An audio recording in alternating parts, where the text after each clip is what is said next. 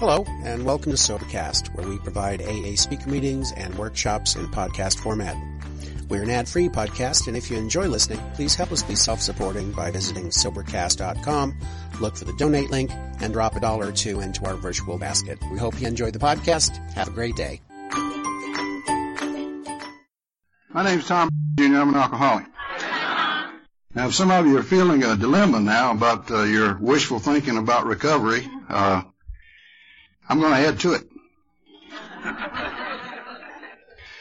Uh, because the message of Alcoholics Anonymous never was run naked in the woods, beat on a drum, sing three choruses of Kumbaya, patch a butterfly on the ass, and fly off to glory. But that's what a lot of people seem to think it is now, you know. Well, I'm here. When do I get happy? and I know because that's the way I was. Now, I don't make this presentation at AA conferences. Uh, that's the reason I got notes with me tonight. Uh, I was asked to do this, and this first time, probably the last time I'm ever going to do this at a conference. Uh, but I learned I was already on the program, so there wasn't much I could do about it. Um, and I feel special, you know. Uh, Bob and I both get to talk twice, and uh, I always like being special anyway, you know. Many people out there looking for new ways to recover and, and new ways to deal with the problems in sobriety. And I'm not. And I'm not for the simple reason that uh, I'm convinced we already have a way. And it was talked about very eloquently by Earl tonight and by Bob this afternoon. Uh, it's a way which has worked so consistently and so well and so long for so many. That's the 12 step way. It's worked so well for me that I've now been sober for over 31 years. And I'm grateful for that. He had an old boy lived up in Luray, Virginia named Julian B. And Julian used to tell a story about an old boy went down to a flea market and bought him a bull fiddle. Didn't have but one string on it.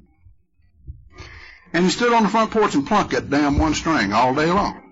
About to drive his wife crazy. She went downtown, went grocery shopping, came back. She says, You're not doing that right. And he's just flunking away, you know. He said, Oh, she said, Yeah, there's a man downtown. He had four strings on his bull fiddle and he was playing different notes. Old boy just plunked right on. Said, I guess he's looking for something. I found what I want.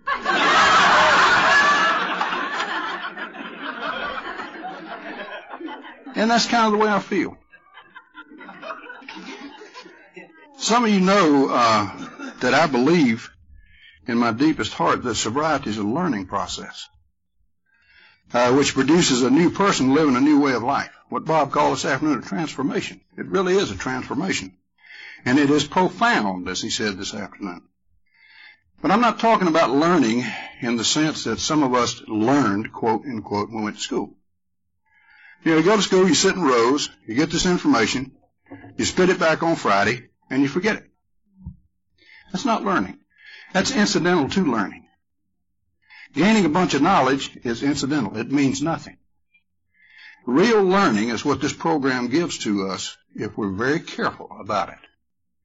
Real learning is a permanent change in behavior that's brought about by sustained practice of the knowledge that you gain. You do it, and you do it, and you do it, and you do it, and you're transformed. And you don't know why. But you know it has something to do with this program. Now, the more we learn, the more we grow. And we change. Now, I'm convinced that sobriety that I'm talking about tonight is not just for alcoholics. Uh, it's for all who want to grow spiritually.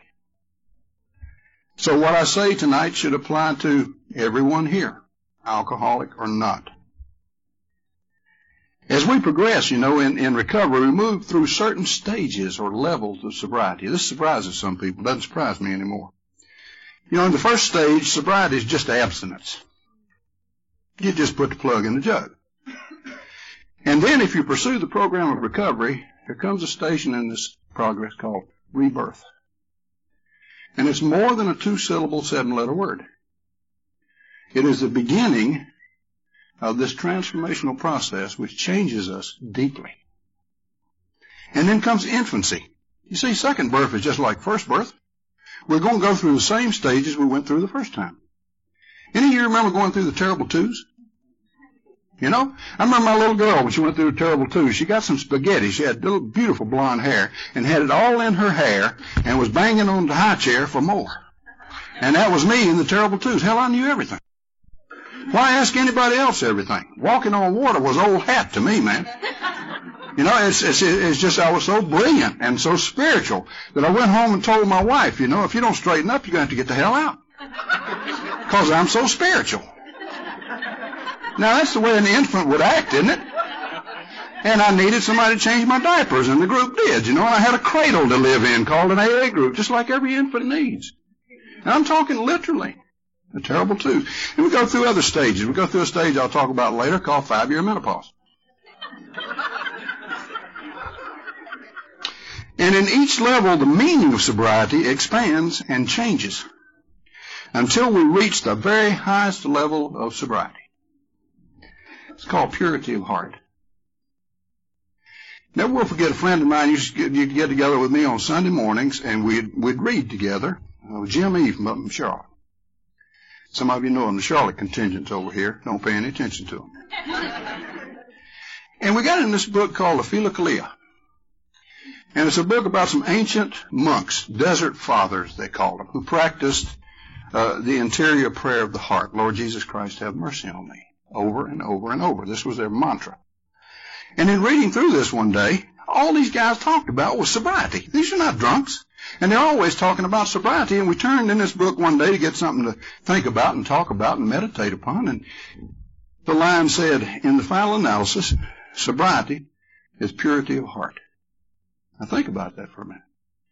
That's a long jump from abstinence, isn't it? It's a long jump from infancy and the terrible twos. It's a long jump for everybody. And purity of heart, I think, means clarity of thought, which leads to consistently good behavior and clear perception of yourself and others. The blinders come off. A total acceptance of self and others. Unconditional love for self and others. Self-respect. Absolute surrender to God. Total integrity. Maximum service to God and others. And as the scriptures say, and it's not conference approved, but I'm going to go ahead and say it anyway. Blessed are the pure in heart, for what? They shall see God. That's a pretty high mark, isn't it? And yet that's what these desert fathers said that sobriety was in the final analysis. And on the way toward this highest level, which in all probability none of us will ever reach, there's a level through which everyone who is in the process of sobriety will inevitably pass. And this stage is what Bill Wilson called emotional sobriety. And that's what I'm going to talk to you about tonight. You know, this is a we world. It's a world of relationships, of interdependency. We of all people should know the power of the word we. The power of connection with others and with God. We should really appreciate that. I left to my own devices, couldn't be sober 10 seconds. You left to your own devices, couldn't be sober 10 seconds. Every one of us is entirely without power, and yet when we connect, we have power and more to go around. Now you explain that, I can't. But I know there's great power in community. It's been said that each of us is the only one who can give the other what each of us needs to have. All of us like to receive support, approval, love from other people. We need these things to reinforce what we feel and believe about ourselves.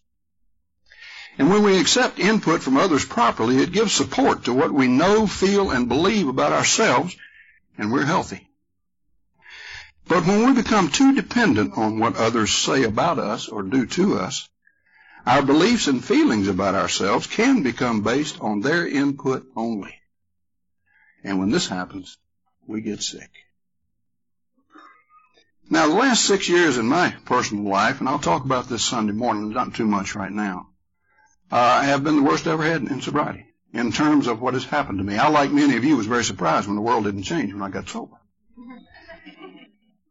And the last six years have been a lot of sickness, a lot of death, cancer, emphysema, high blood pressure, deep venous thrombophlebitis. I'm a walking time bomb. Okay? But the thing that stands out in my mind was the woman that I loved most of all on the face of God's earth, leaving me in 1991. Now I hit bottom again. I went beyond grief. I went into real mourning.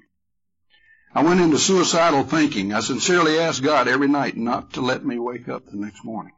I begged to die. I'd go to bed at night and mark another day off the calendar and thank God, well, that's gone. You know, one less day I have to live. I turned around to this, and, and during this period of time, when I was scraping absolute bottom emotionally and spiritually, I think, I came upon this article by Bill Wilson. It was a letter that he had written to another old timer, mind you, an old timer, and it appeared in the Grapevine in January 1958, and it was entitled The Next Frontier, colon, Emotional Sobriety. And Bill talked about the issue of overdependence on other people, using himself as an example. He tells why in this article, even though he was practicing the principles of AA in his life, he was not experiencing the joy and peace he thought he should feel from doing this. Although he was living the life, he still felt insecure, insignificant, and virtually worthless. He knew he was doing what was right and good, yet he did not feel good about himself. And depression, his old enemy, he said, was just around the corner, and he knew it. And by looking at his life, he discovered that he was and had been almost totally dependent on other groups or people to make him feel good about himself. He needed other people in order to, to give him approval, to give him prestige, to give him security. And what's more, he was demanding these things of these people. In the article, I'll just read part of it to you. He says, Suddenly I realized what the matter was. My basic flaw had always been dependence, almost absolute dependence on people or circumstances to supply me with prestige, security, and the like.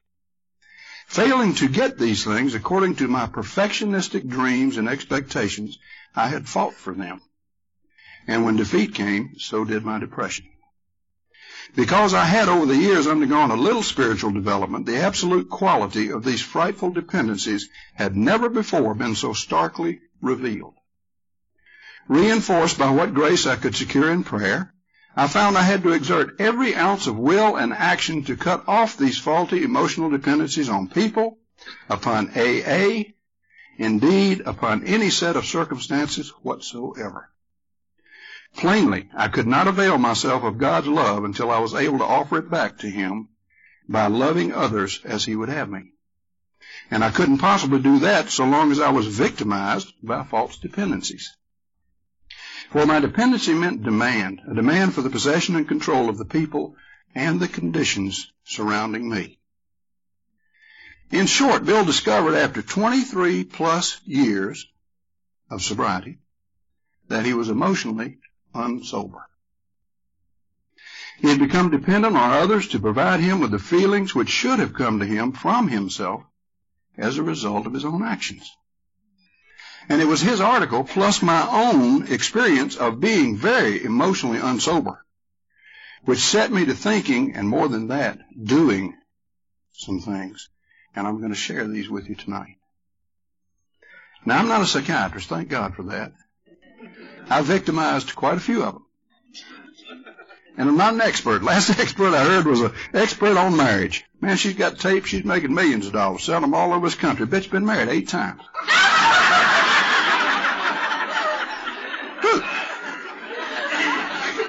Now she knows a lot about how to get into relationships, but how about staying in them? I've almost come to believe that alcoholism and relationships are almost mutually exclusive terms.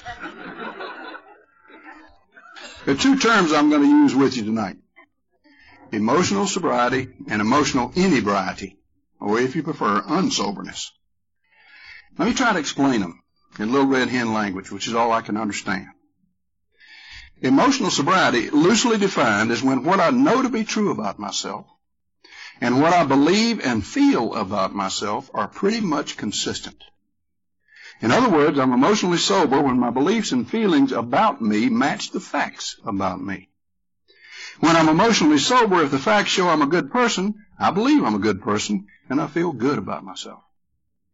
And when I'm emotionally sober, the input of others affects me, but it does not determine what I believe and how I feel about myself. Self-respect, self-worth, and any other positive feelings about myself come from within me. I have what Bob mentioned this afternoon, integrity. Integrity. That's become a very important word to me. Emotional unsoberness, on the other hand, exists when what I believe and feel about myself is inconsistent, sometimes totally so, with what is obviously true about me. That is, my beliefs and feelings about me don't match the facts about me. And when I'm emotionally unsober, even though the facts clearly show I'm a good person, I can't seem to believe I am. Nor do I feel good about myself. And when I'm emotionally unsober, the input of others almost totally determines what I believe and how I feel about me. I, like Bill Wilson, look to others to give me good feelings, to give me self-esteem, a feeling of self-worth, a sense of belonging. In short, this is how crazy it is. I depend on others to tell me how to feel about me. Think about that. Now, any emotionally sober and unsober people out here? Yeah, you don't have to be an alcoholic in recovery to be emotionally sober or unsober.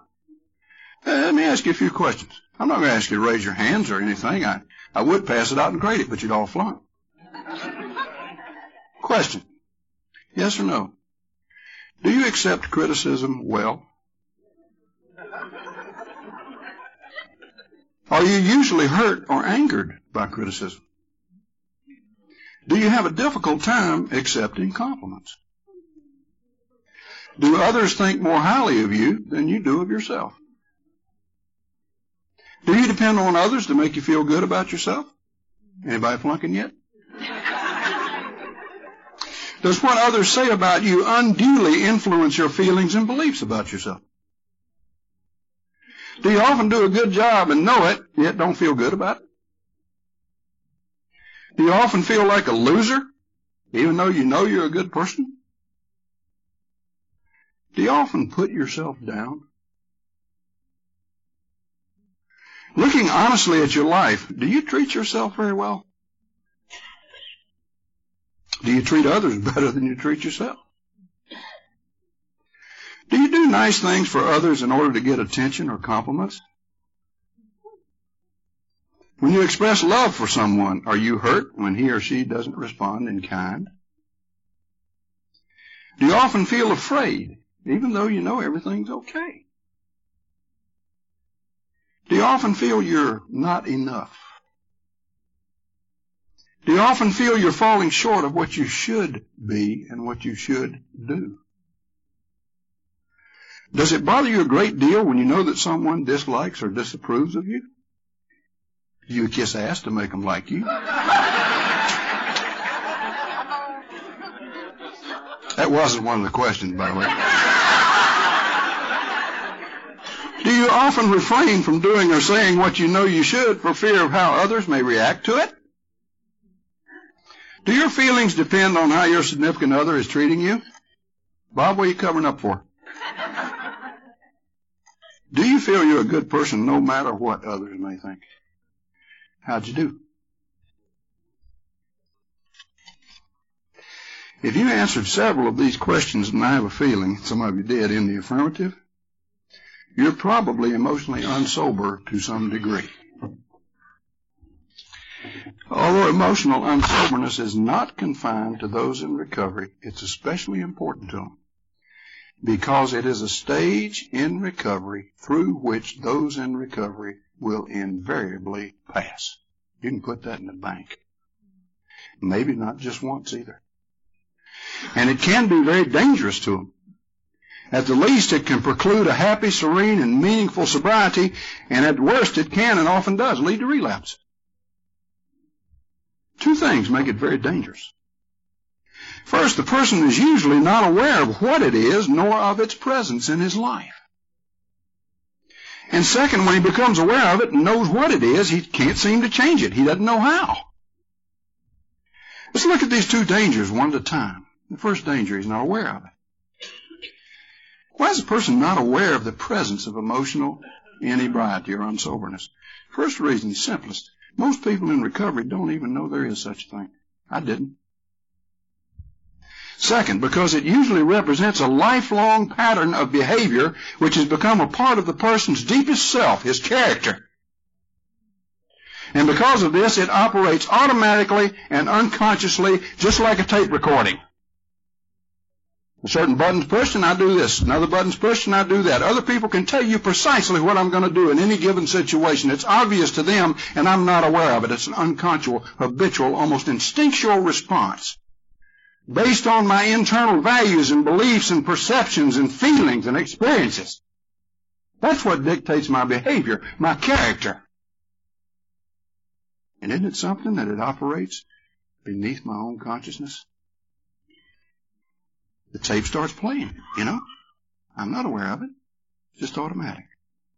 Third, when it shows up, it doesn't give a clear picture of itself. It usually shows up as a group of symptoms which could indicate a number of problems. Some of these symptoms of emotional inebriety, other than the questions you answered, uh, could be things like a lingering feeling. I don't mean a passing feeling, a lingering feeling that all is not well. A continuing sense of uneasiness, feeling down, a dull, continuous sense of anxiety, a feeling of worthlessness. And because these symptoms could indicate several conditions, emotional unsoberness is often misdiagnosed, usually as depression.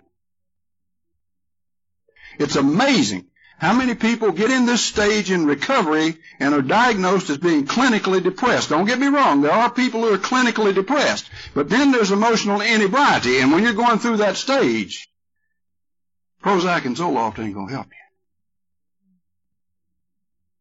What makes the condition so more problematic is that it usually doesn't show up until the person is well into recovery.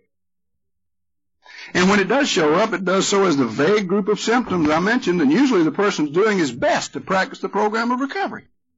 So he simply can't understand why, since he's doing his best, he feels so bad.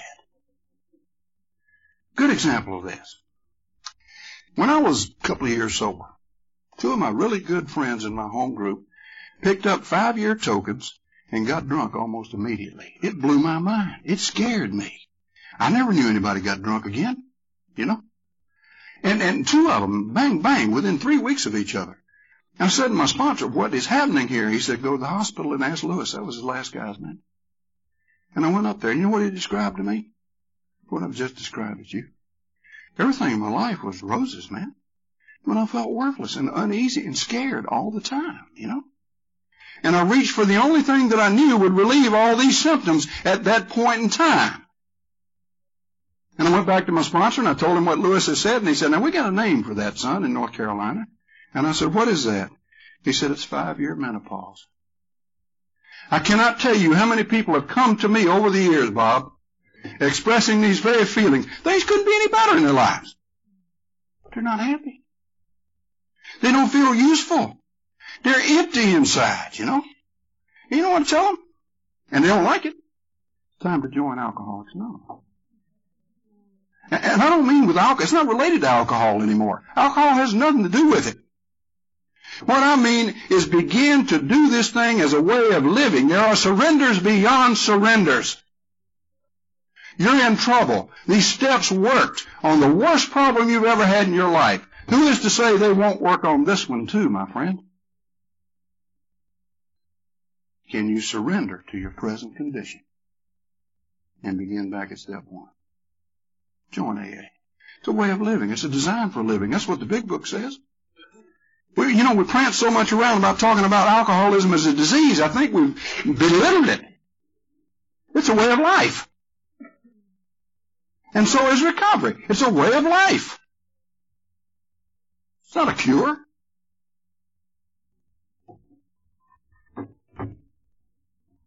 What makes it even more of a problem, if it's not problem enough, is it usually is not clearly, note that word, identified. If indeed it's identified at all, until that person is quite advanced in recovery. Bill Wilson, you know, 23 plus years. And his letter, I'll point out, it's on page 236 in the language of the heart, if you want to read it sometimes, okay? Was written to an old timer and referred to other oldsters in Alcoholics Anonymous. Me, I was 26 plus years sober before I became fully aware of what was going on. Now, mind you, Bill W. He, he had an inkling of what was going on. Remember in his story when he had to be on top in everything he did. Because he couldn't sing, he had to lead the chorus. Because he couldn't play, he had to lead the band. He had to do everything. Be all, you're looking at it here. Whatever was lacking, I gained control of, and I gained it quickly. And when he was without all of these accomplishments, what did he feel like? Depressed. Depressed. I was aware that things were not well with me for a long time, but I couldn't put my finger on it. In Bill's case and in my case, and I'm not trying to compare the two of us except in this sense, it took a crisis. With him, it was the, oh my God, not another depression. After all these years of depression, oh please, not another depression. It was a crisis. He had to look. And with me, it was Lisa walking out of my life. Now, hopefully, if you listen tonight, you won't have to have a crisis to begin to deal with it. You know? God, I wish I'd known about this a long time ago. I'm not saying I'd have done anything about it, but I wish I'd known about it. I said, oh, that's an interesting idea. I'll wait till I'm 26 years sober and fall apart. And I think it needs to be shared. And it frightens some people. They say, my God, is that what I have to look forward to? You know, do I have to lose $8 million and $2 million? No, you can lose a couple hundred like me. You know? Bankruptcy's bankruptcy, you know? Do I have to go through all this like a friend of mine said at home? Lee C. told me one day, Tom Pitt told me how many things I was powerless over when I got here and how many times I was going to have to surrender. I'd never joined this damn outfit.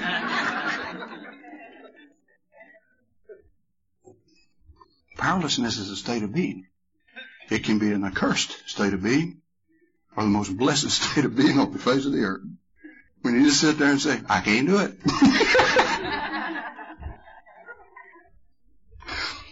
The nature of emotional inebriety that even though the person's doing well and knows it, something deep inside him refuses to let him experience the appropriate feelings he should have about himself.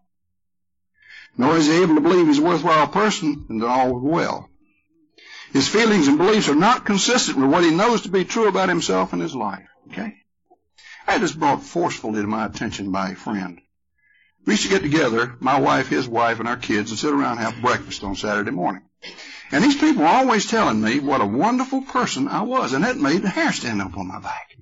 I didn't know why, but it did. And, and, and, and every time they'd say something like that, I'd throw it right back to them. And they infuriated me this morning. My, one, my friend says to me, I am damn sick and tired of giving you compliments and having you slap me in the face with them.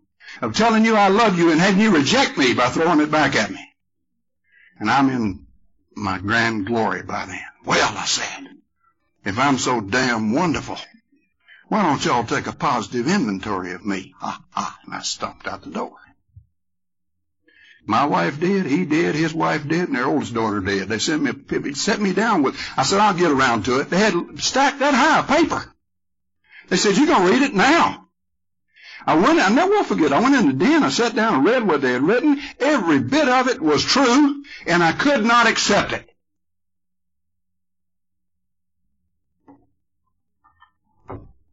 You get frightened, you know, and insecure.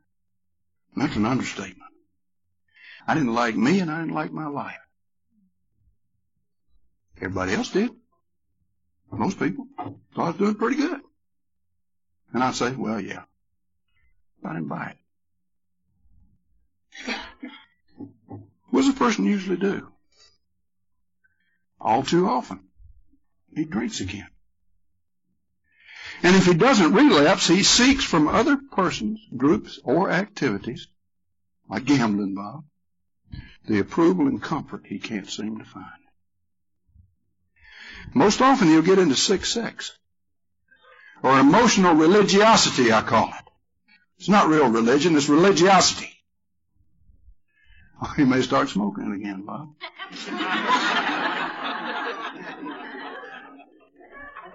and I, I feel for, I'm not, please, I'm not putting you down or laughing at hell I ain't.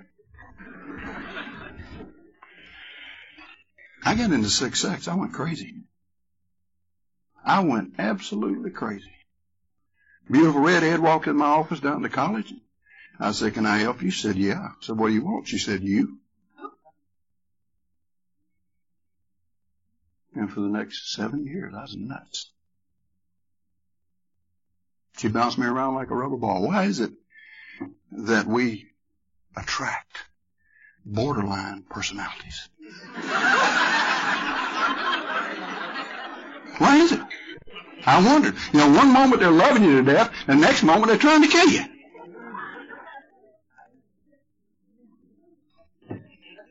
That woman kicked me in the testicles every chance she had.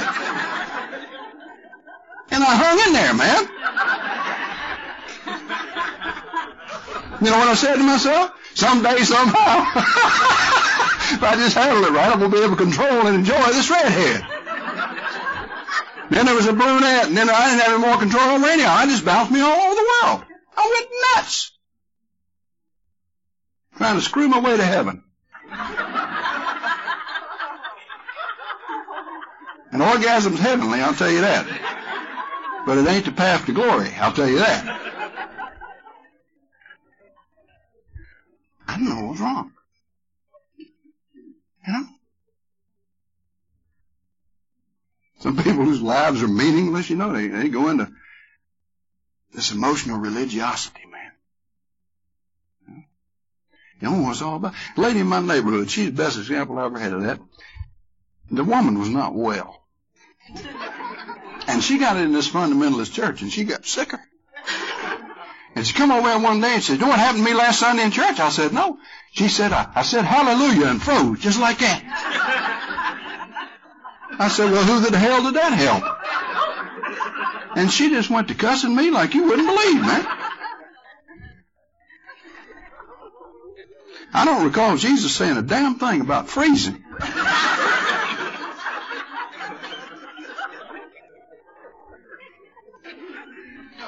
Whatever it is that we get into, we fall into this syndrome. This whole group of symptoms, the emotional unsober syndrome, what Bill called the dependency demand cycle. It's based on false beliefs. Listen. And it's grounded always in fear. It consists of some or all of the following. Question time again a continuing sense of uneasiness, putting yourself down, seeking approval, acceptance, and emotional security from someone and or something else. I got out on the circuit in Alcoholics Anonymous when I was three years sober. Okay? And I'm going to tell you something now that I couldn't have told you for a long time because I didn't know it. Until the people stood and applauded, I didn't amount to nothing. And five minutes after they sat down, I didn't amount to nothing. You hear me? I needed that so bad, and I didn't know it. And today I realized it. You know what I said? If y'all applaud, be fine. If you don't, I ain't gonna die. God, what a feeling of relief that was. You know? I didn't realize that. Seek constant reassurance. Never getting enough approval. It's like being insatiable. Do you love me? Yeah, honey. Really? Yeah. How much? How long? Were you always? Feeling like a victim. Bob talked about this. Blaming others when your needs aren't met. These insatiable needs I'm talking about. Trying to control and possess another or others to ensure the fulfillment of your needs. Doing these things, again, please, unconsciously and automatically. If I did these things deliberately, I would be evil. But if I do them unconsciously and automatically, I'm not evil. I'm sick. Please note the difference. Intention does play a big part. This pattern of behavior always leads to failure. Why?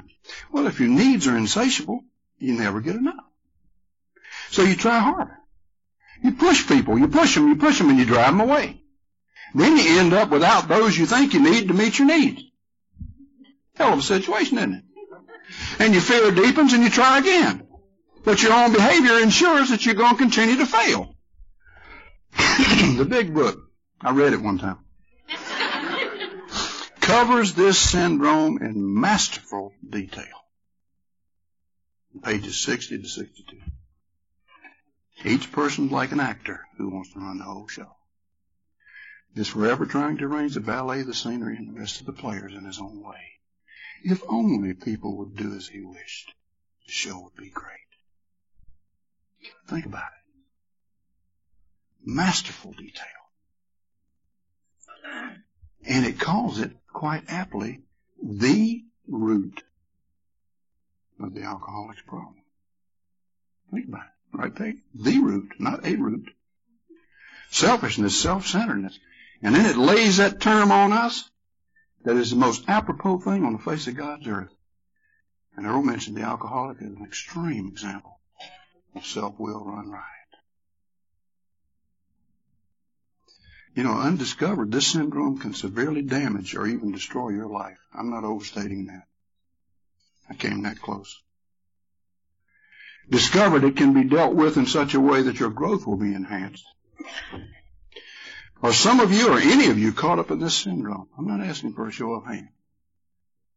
If you're not sure, observe yourself for a few days. Watch for the syndrome or one of its manifestations. And one of the commonest manifestations is usually called people pleasing. Like all forms of the syndrome, it's based on false beliefs and it's grounded in fear. And like all other forms, it always fails. People pleasing, a belief.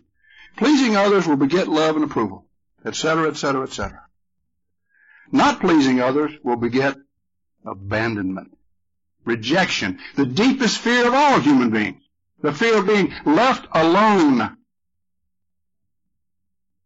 The people pleaser tries to please to get love and approval. If these are not forthcoming, he tries more. If he does this in one-to-one relationships, what happens? In my experience, he places his emotions and life, without knowing it, in the hands of the significant other. He looks to the other to fill all his needs.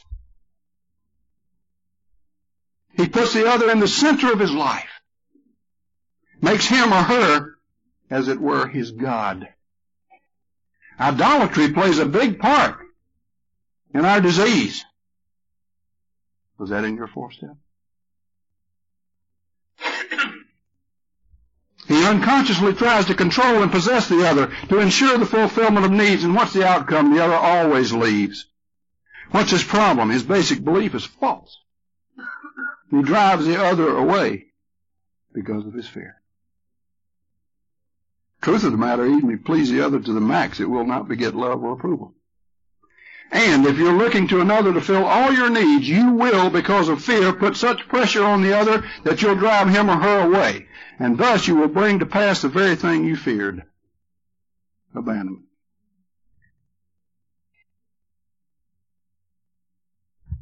People pleasing and all other forms of emotional unsoberness, you see, are self-fulfilling prophecies. And they're goaded on by fear the statement of the person in the Bible, I forget who it was, Lo, that which I much feared has come upon me. Think about that. In the book Alcoholics Anonymous. We think fear ought to be classed with stealing. The fabric of our existence was shot through with it. It was an evil and corroding thread.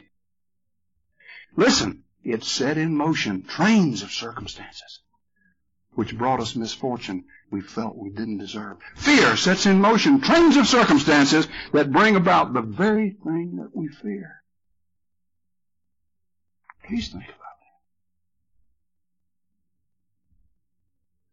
Second thing which is so dangerous about emotional unsoberness is that even when you become aware of it, you can't seem to change it.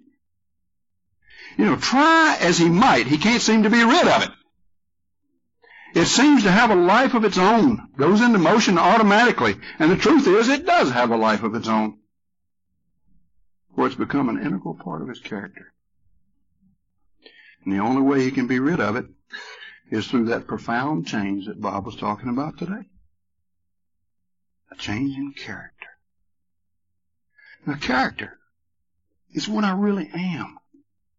It's that set of internal traits like values and beliefs, memories, experiences, these things I mentioned before that, that, that cause me to behave in certain ways. Personality is what you see out here. I can put on a mask and you think I'm anything. But my character you can see in my behavior. I can tell you that so and so is valuable to me and if my behavior does not support that, I'm a liar. Look at the behavior. Trace it. Why do you think the inventory does that? Trace your behavior. Back to the source. Your fault. The source of it. Character defects, you know, are traits that we have which operate unconsciously, habitually, automatically to your detriment and or mine. They are hurtful traits of character. And they have life of their own.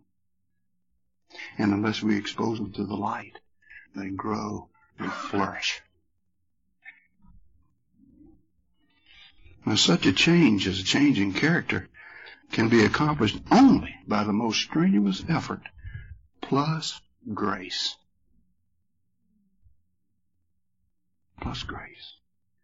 It's almost like in a very real way, grace many times is God's reaction to my action. My willing action. Yeah, the boy's gonna try. I'm gonna help him. But if the boy sits there inactive, I don't believe God's gonna help him.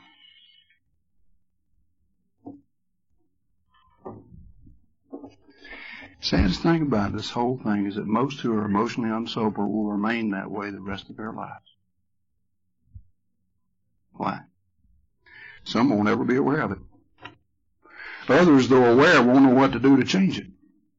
And others who know what they must do to change it will not be willing to put forth the effort to do so.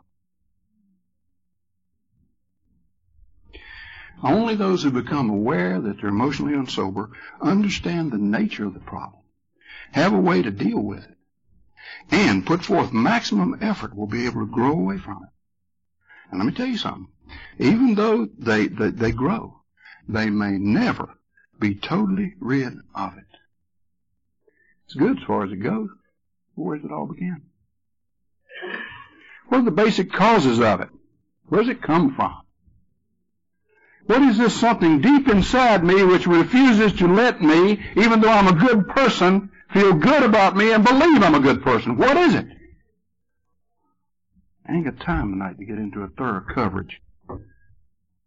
So I'll point some ways and maybe you can find it.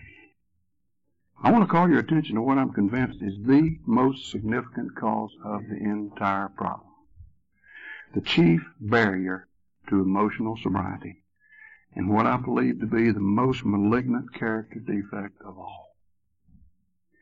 Let me call your attention to self-hate.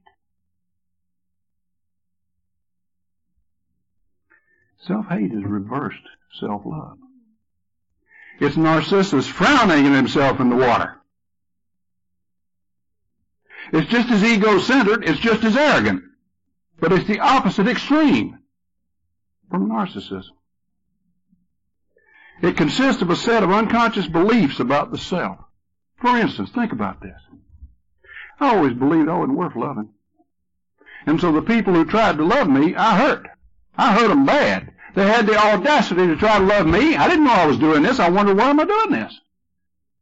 Why am I? This is bad behavior. And the hate deepened. I, I, I thought I was worthless. I felt like a complete failure. In, in the face of great success, Bob, I felt like a complete failure.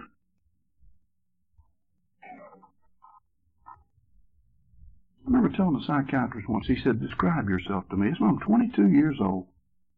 And without hesitation, you know what I said? I'm the sorriest son of a bitch on the face of God's earth. And y'all, I didn't hear what I said. That's what I totally believed and I didn't hear.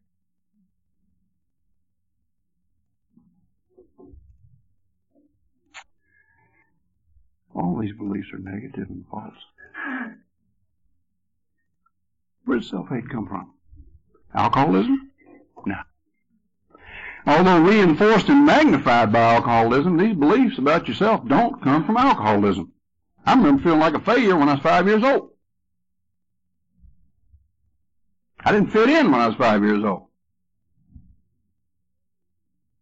The fact is, these beliefs usually precede alcoholism and may last well into recovery, as we've seen. In my opinion, these beliefs result from, number one, perfectionism. Possibly as a result of significant childhood influences. I'm not telling you to blame your mama or blame your daddy, but if they influenced you to be a perfectionist, if they demanded perfection of you, forgive them and accept what you are and go to work on it. The bonding of the guilt and the shame and the remorse of your lifetime. Bob talked about shame this afternoon. Arising from what he or she perceives, remember, through perfectionistic eyes to be his or her failures. You know, perfection produces only one thing failure. That's it. A perfectionist is by definition a failure in his or her own, her own eyes. Self-hate produces symptoms. Listen. Self-haters have an excessive need for acceptance and approval. Excessive. They sabotage themselves. An old friend up in North Carolina named Manny Berger. He's dead now. He's a wonderful man. And he used to talk and he'd blow my mind. I know what he was talking about. He'd say, and then things got good and that was bad. What the hell is he talking about? I want things to get good. And I look back in my life. Guess when I drank? when there was no reason to drink. In the big book, Alcoholics Anonymous, it says we may have special talents and abilities, and he uses these to build a bright outlook for himself and his family, and then pulls the whole structure down on his head by a senseless series of sprees. For a self-hater, when things get good, that's bad. Something inside says, uh-oh, things are good. Screw it up. And that sounds silly, but it's serious. Oh, they treat themselves bad self-hater too. they put themselves down often. Now, if you want to find out how, how you really feel about yourself, take one day, one day, hell, take two hours, and watch how many times you put yourself down during that day. A man wrote a whole book on these things one time called Vultures. The father of values clarification, Sid Simon, wrote this book. And vultures, you know, are those self-put downs. And he said the thing about vultures, if you don't spot them and get rid of them right away, the whole flock comes and lands on your shoulder. Self put downs, watch for them. Negating compliments. You did a good job. Ah, here's five reasons why I didn't. You know? Y'all don't do that, do you? Just automatically spit it back.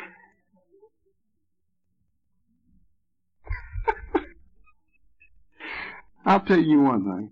Looking back on my life, if anyone had treated me as bad as I treated me, I'd have killed him. I'd have killed him. It's the truth. Self-haters are totally unable to tolerate criticism. It's almost like you're saying to the person, don't you dare criticize me, that's my job.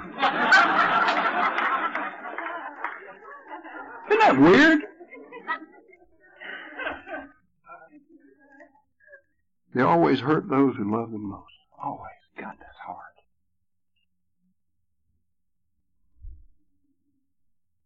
I think about my kids after I got sober.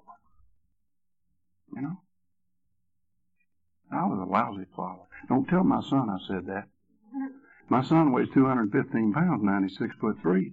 And I put myself one, down one time in a meeting, and he took me outside. And he says to me, don't you ever put yourself down in front of me again. If I'd have wanted a better father, I couldn't have found it. I didn't believe that lie, but you know, it was nice of the boy to say so.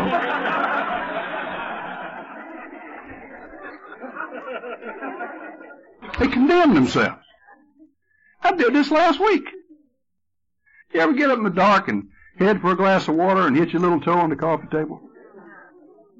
You know what I say to me when I make a mistake like that? It's almost automatic, even today. And I know what's going on. You stupid bastard. My toes hurting. I'm standing there calling myself a stupid bastard. I know none of y'all do this. And I got to stop for a minute and think about my toe and take care of it, you know. They always have a negative concept of a higher power. How many alcoholics have you heard say, I scared death God? You know why? Because their self-concept is so lousy. If I'm the sorriest son of a bitch on the face of God's earth, then God must be a judge. He must have a little black book. He is after me.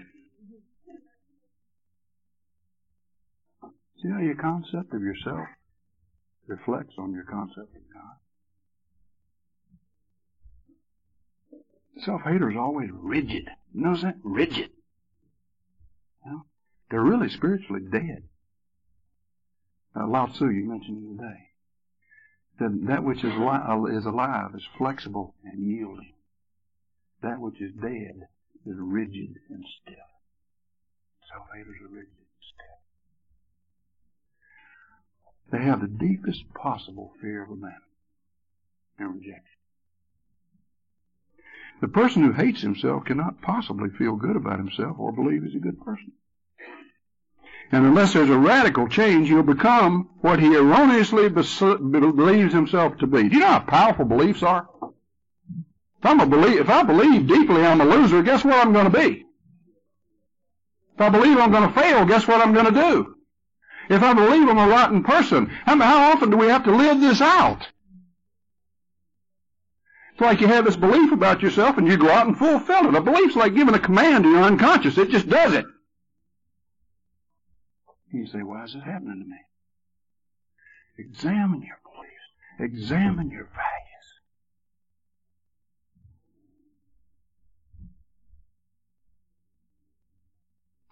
There's a solution.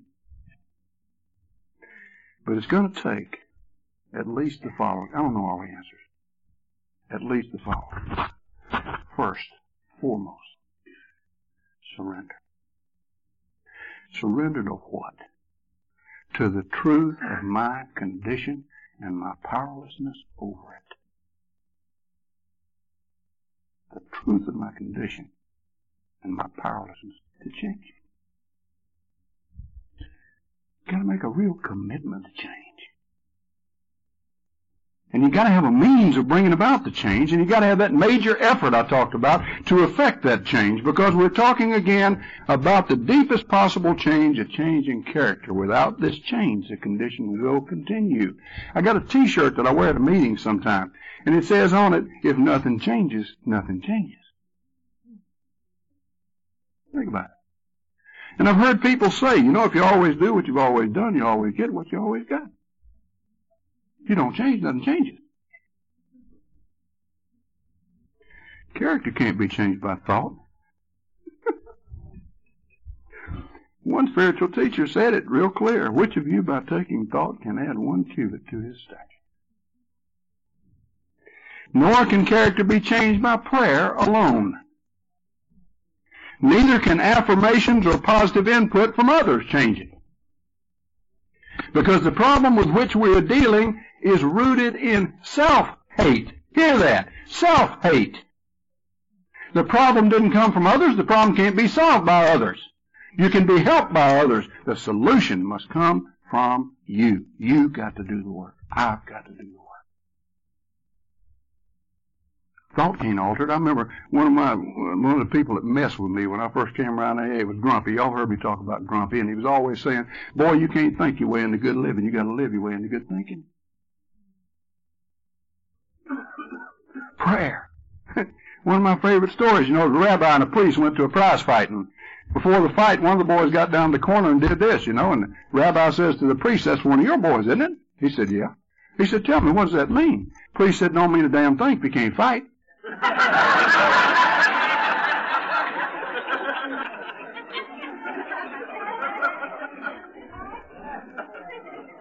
James said it in another way in the New Testament. Faith without works is dead.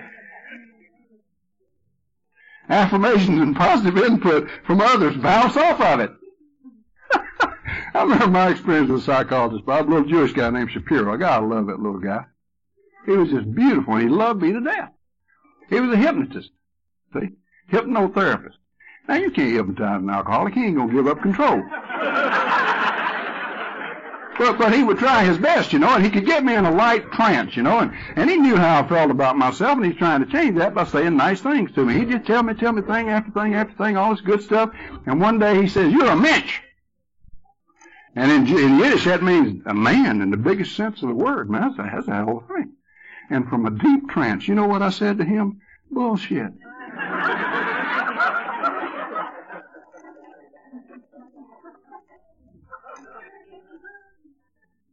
He gave up on me. he said, go back to Alcoholics Anonymous. That's what you believe in. That's what's going to help you. And he was right.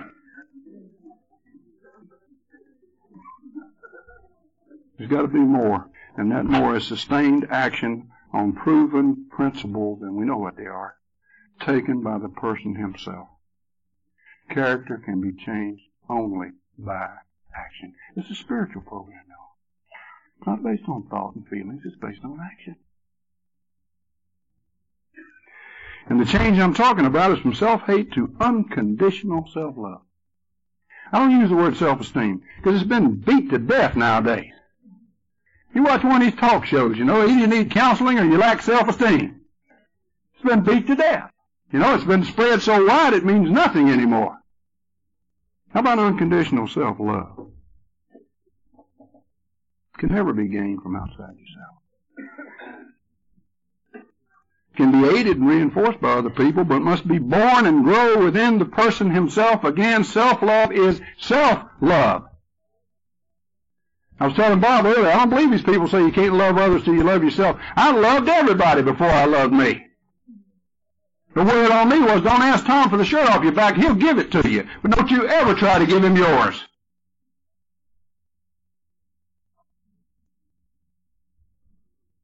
Just look at how you can get emotionally sober. It's tough, I'll tell you that right now. And it hangs on a long time. Let me tell you how long? The lady in Alabama knows me really well. And I did a pitch down at the Alabama School of Alcohol and Drugs a couple of years ago, and the folks went wild. They sold more, more tapes than they've sold in the history of the school. And and she got the evaluations, you know. And I went down there and I was sitting across her desk, and the evaluations on a sheet that reached from here to the door, you know, printout and 900 and some evaluations. And she handed it to me. She said, I've already marked the two negative ones, so you don't have to look for them.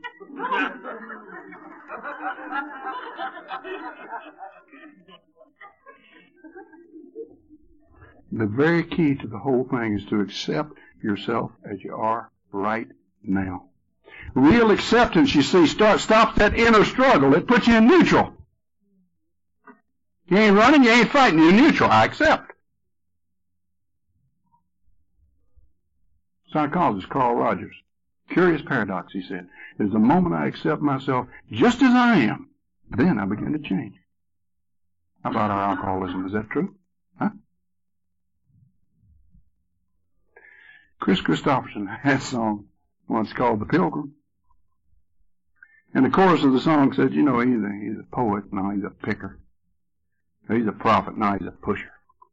He's a pilgrim and a preacher and a problem when he's stoned. He's a walking contradiction. Partly truth and partly fiction, taking every wrong direction on his lonely way back home. Each of us, I submit to you, is exactly that. A walking contradiction. A combination of light and darkness. Recovery does not eliminate the darkness. Rather, it increases the light and decreases the darkness. Nothing is added, nothing's taken away. The balance changes. That deepest self, which I believe with, with Bob is God, begins to manifest itself in this darkness until it outweighs the other. But I don't think the darkness is ever gone. Ever gone. There's nothing I'm ever going to do in my life that my ego's not going to be involved in. Nothing. I don't believe. And I have to accept that. That's hard for a perfectionist. You hear me? It's imperative to accept all that is you. This is rigorous honesty. And saying with Popeye, I am what I am, and that's all that I am. That's rigorous honesty to me. It's a state of being.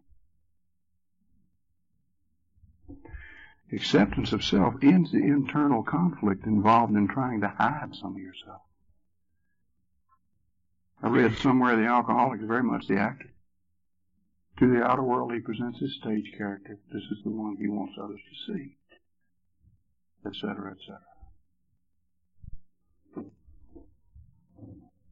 Next thing is surrender, but in a different sense. We often look at surrender as passive acceptance of our condition. The program goes further than that. There's another aspect of surrender called sacrifice.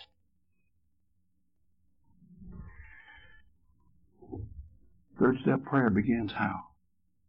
God, I offer myself to thee. If that ain't sacrifice, I ain't never heard it. Sacrifice what? Yourself to God. Sacrifice these big needs that I have. I guess y'all don't have them. The need to control. The need to possess. The need to understand. The need to always be right. The need to be comfortable. All of which depends on the above. Sacrifice unrealistic expectations of self and others. Sacrifice them. Unhealthy dependencies. Sacrifice the idea that you can change without help. Any kind of help.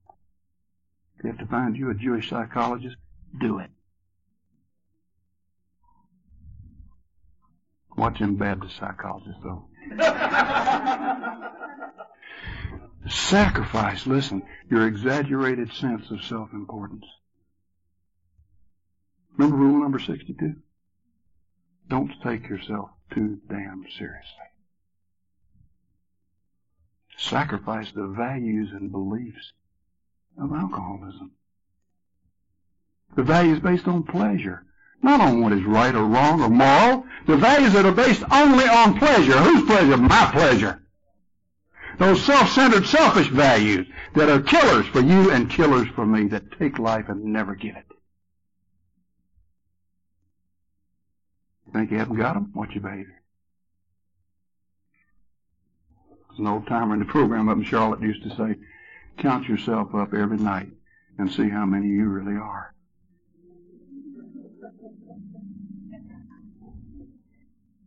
Gotta believe. Gotta believe that with help you can and will become emotionally sober. Beliefs are powerful. Positive belief can be just as powerful as those negative beliefs they also can become self-fulfilling. Look at step two. If you can say that you're even willing to believe, you're on your way. Positive beliefs are just as powerful, perhaps more powerful than negative beliefs. Remember this line where, where the guy was thanking the carpenter for making him well? He said, Don't thank me. Your faith has made you whole. Next, examine yourself. Oh God, here we go again. Become aware of false beliefs about yourself, their origin, if possible. If you can't find the origin, don't worry about it. Just deal with them as, as they are. Discover and become familiar with behavior patterns which are based on false beliefs and fear. Don't isolate. God. Be with others like yourself as often as you can. Join in and introduce yourself. Why? The first thing you'll hear me say Sunday morning, my sponsor ever told me to do was go to meetings early and shake everybody's hand and ask them how they were doing, and I did not want to go. But it became a vitally important part of my sobriety because I connected. I became a part of the we. And I totally believe that if I can move along this horizontal line and connect with my brother and my sister, God's going to join in on that. And right there in the intersection where God comes down and joins us is everything I've ever hoped for or wished for. It is one of those peak experiences.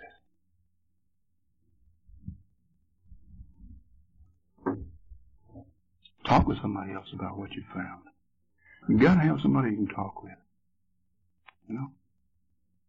Familiarize him or her with your behavior patterns and ask him or her to help you watch for them. That takes some guts. These things happen unconsciously and automatically, you know. And when they happen, would you please say, hey, you're doing it. You're doing it. Ask God to help you change. To remove your fear, your false beliefs, your self-hate, help you accept and forgive yourself. Or if you want to make the prayer real simple, just say, God, thy will be done. And this assumes to be true what it says on page 133 in the big book Alcoholics Anonymous. We are sure that God wants us to be happy and joyous and free. Hallowed is His name. Nothing bad can come from one who is hallowed. His will is all. God, if I could get that through here. All the time, Bob.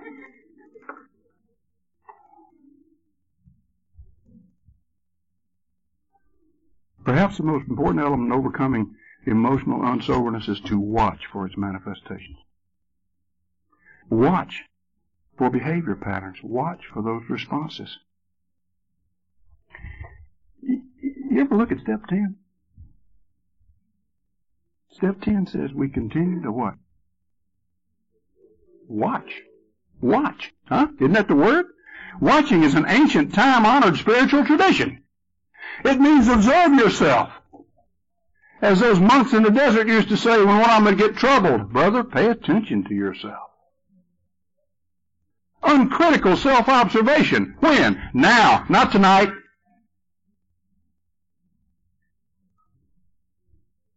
Watch for the manifestation. They're like old tapes, remember? You can't erase them.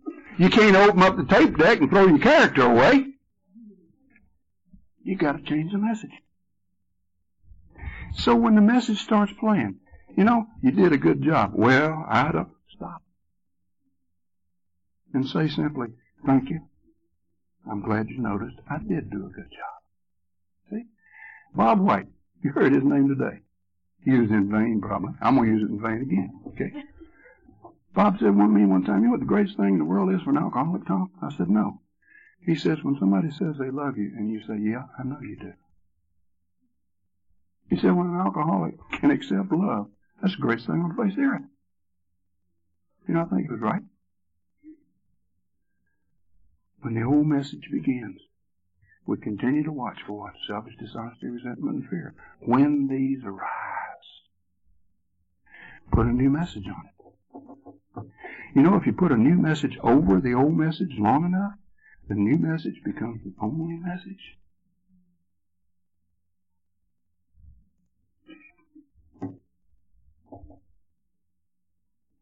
Watch also for this will help for the good things that you do.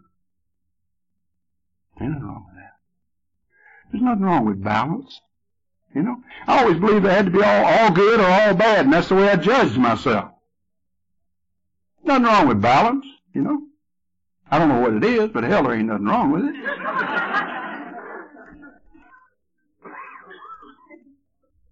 Watch for the good things you do. And when you see them, say, thank you, God.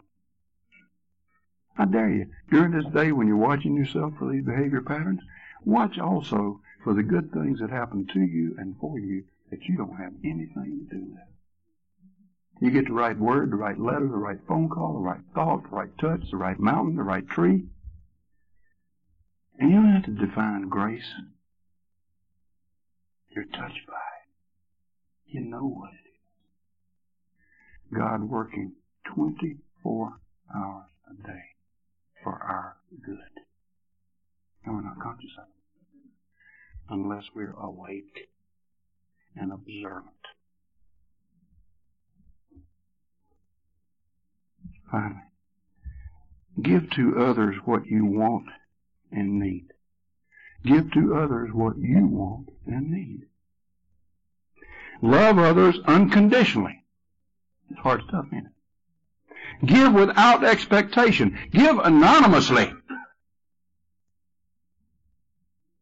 Giving in this sense, you know, is what love's all about. In the 13th chapter of 1 Corinthians, the word that is used for love in there is not agape, not eros, not philon, not phileo. The word used is charis, which we translate as charity. The greatest of these then is what? Giving. Giving. What? What is freely been given to you. Giving in this way makes you feel good. Now, if you'll do these things, you'll discover the great law of life. It's in the big book. It doesn't ever come out and say it. It's called karma by some people. And the great law of life says this. What I give is what I get. What I do to you, I do to me. We are intimately connected with one another. What goes around, comes around. Put it on the wheel, it'll come back to you. The very essence of becoming emotionally sober is a realization that Chuck C. used to say that this is a giving life. And it's only through giving that I may receive. And the truth has been stated in so many ways. You know, be not deceived. God is not mocked. For that which you sow, that also shall you reap. Cast your bread upon the water, and it will return to you. Cast, give, sow, give. Or how about this one? Having had a spiritual awakening as the result of these steps, we tried to carry, give this message to other alcoholics. It is in fact through giving that we receive. So what we want for ourselves, we must give others without expectation. Does that mean that if I go to you and I give you a gift that you're going to return that gift? No. It means that the giving itself will return to me. And I've probably already forgotten the original gift if I gave without expectation. Because when I give in that sense, the reward really is in the giving. I'll tell you something that happened today. It's just, just an aside, but I went to the ticket counter in Charlotte and I'm riding coach class. And I say to the lady at the counter, you're not having a good day, are you? She said, how you know that? I said, you look like you're real tired. Well, no, I'm not having a good day. You're very observant. And she told me what was wrong. Like she'd known me forever. And I stood there and I listened to her. And I said, well, you either can hate that man for the rest of the day or you can pray for him every time you think of him. Your choice. She looked at me kind of funny said, You're an understanding man. I'm going to put you in first class.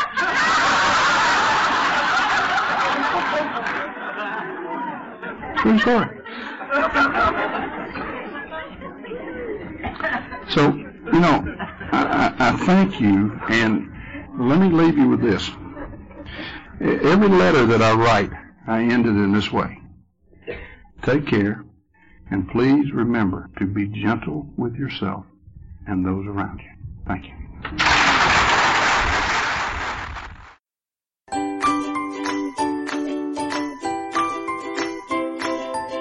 Thanks for listening. I hope you enjoyed the podcast. Sobercast is ad-free, and we'd like your help in order to keep it that way. So if you'd like to help us be self-supporting by pledging a dollar to a month, visit Sobercast.com and look for the donate links. Thank you very much.